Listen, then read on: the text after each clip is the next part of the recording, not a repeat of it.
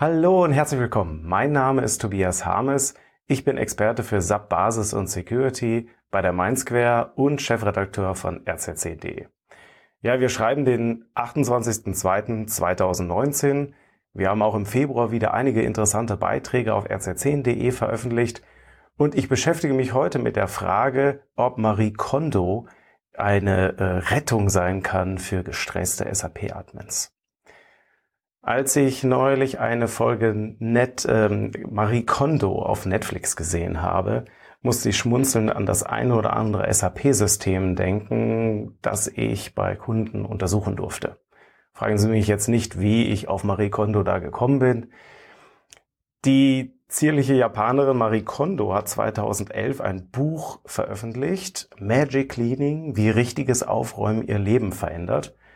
Und ja, so ganz kurz, das Hashtag KonMarie-Konzept ist, man arbeitet sich beim Aufräumen nicht nach Bereichen. Also ich fange im Arbeitszimmer an und mache dann das Schlafzimmer und dann die restliche Wohnung sauber, sondern man arbeitet sich nach Kategorien vor. Also erst Kleidung, dann Bücher, dann Papiere, äh, dann persönliche Gegenstände und so weiter. Und beim Entscheiden, ob ich das jetzt behalten will oder nicht, geht es nicht um Anschaffungskosten, Zustand oder Nützlichkeit, sondern einzig und allein nach erzeugt es Freude. Does it spark joy? Das kann man sich mal auf der Zunge zerlegen lassen. SAP hat 2016 mit der Einführung von dem Subnet Viva 7.5.0 die ungeliebte Profilgrenze von 312 Profilen pro User aufgehoben. Hm, bei dem einen oder anderen fällt das jetzt gerade plötzlich auf, weil sie sich vielleicht im ERP 8 Upgrade befinden und plötzlich dann Transporte zwischen kleiner ERP 8 und ERP 8 Systemen äh, auf die Nase fallen.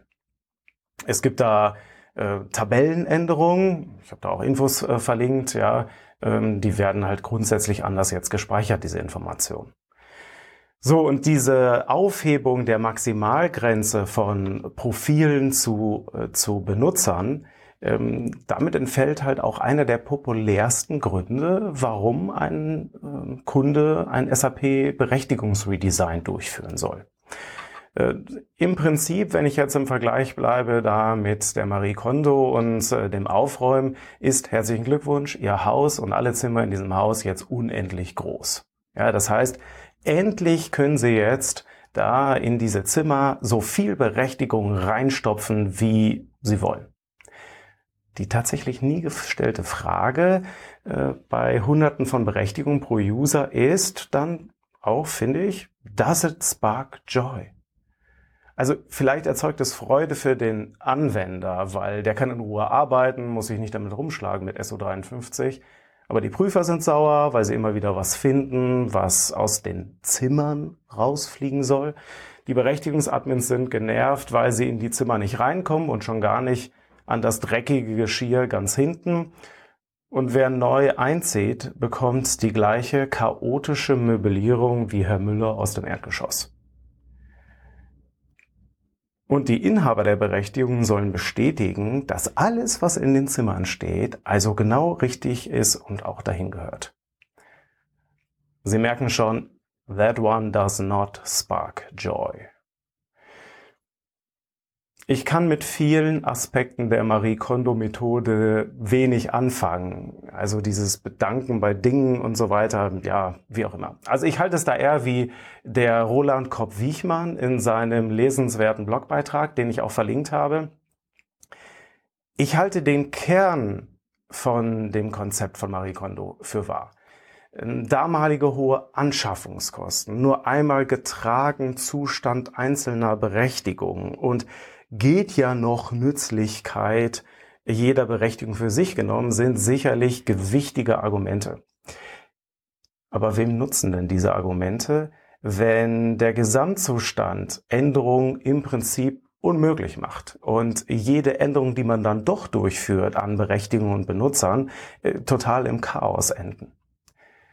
Das kann doch kein nachhaltiges Konzept sein. Und naja, Frühling ist ja auch wie gemacht fürs Aufräumen. Und ähm, Sie könnten ja zum Beispiel auch anstatt mit den Berechtigungen mit den Benutzern anfangen. Auch da kann man ja mal wieder aufräumen ne, vor der nächsten Lizenzvermessung. Und wenn Sie es alleine nicht schaffen äh, und auch nicht wissen, wo Sie anfangen sollen, ich kann auch gerne mal bei Ihnen vorbeischauen. Ein bisschen wie Marie Kondo. Und ich verspreche auch, dass ich die Wäsche dabei nicht senkrecht in Ihre Schubladen stelle. Viel Spaß mit den Inhalten im Februar. Schauen Sie mal rein, gucken Sie mal, ob Sie was finden für sich, falls Sie es noch nicht gelesen haben. Und ähm, für diejenigen, die äh, uns auf YouTube folgen, äh, wir haben auch einen Podcast. Und für diejenigen, die uns als Podcast hören, wir haben auch YouTube. das heißt also, je nachdem, welcher Kanal Ihnen am besten gefällt, äh, beehren Sie uns gerne. Und äh, wir freuen uns natürlich auch immer über Feedback. Das bedeutet, melden Sie sich bei uns, schreiben Sie eine E-Mail an harmes.rz10.de, wenn Sie Ideen, Verbesserungsvorschläge, Lob, Kritik, Anregungen haben. Ich würde mich sehr freuen und ich beantworte, ich lese und beantworte jede Mail. Ja dann, vielen Dank für Ihre Aufmerksamkeit und bis demnächst.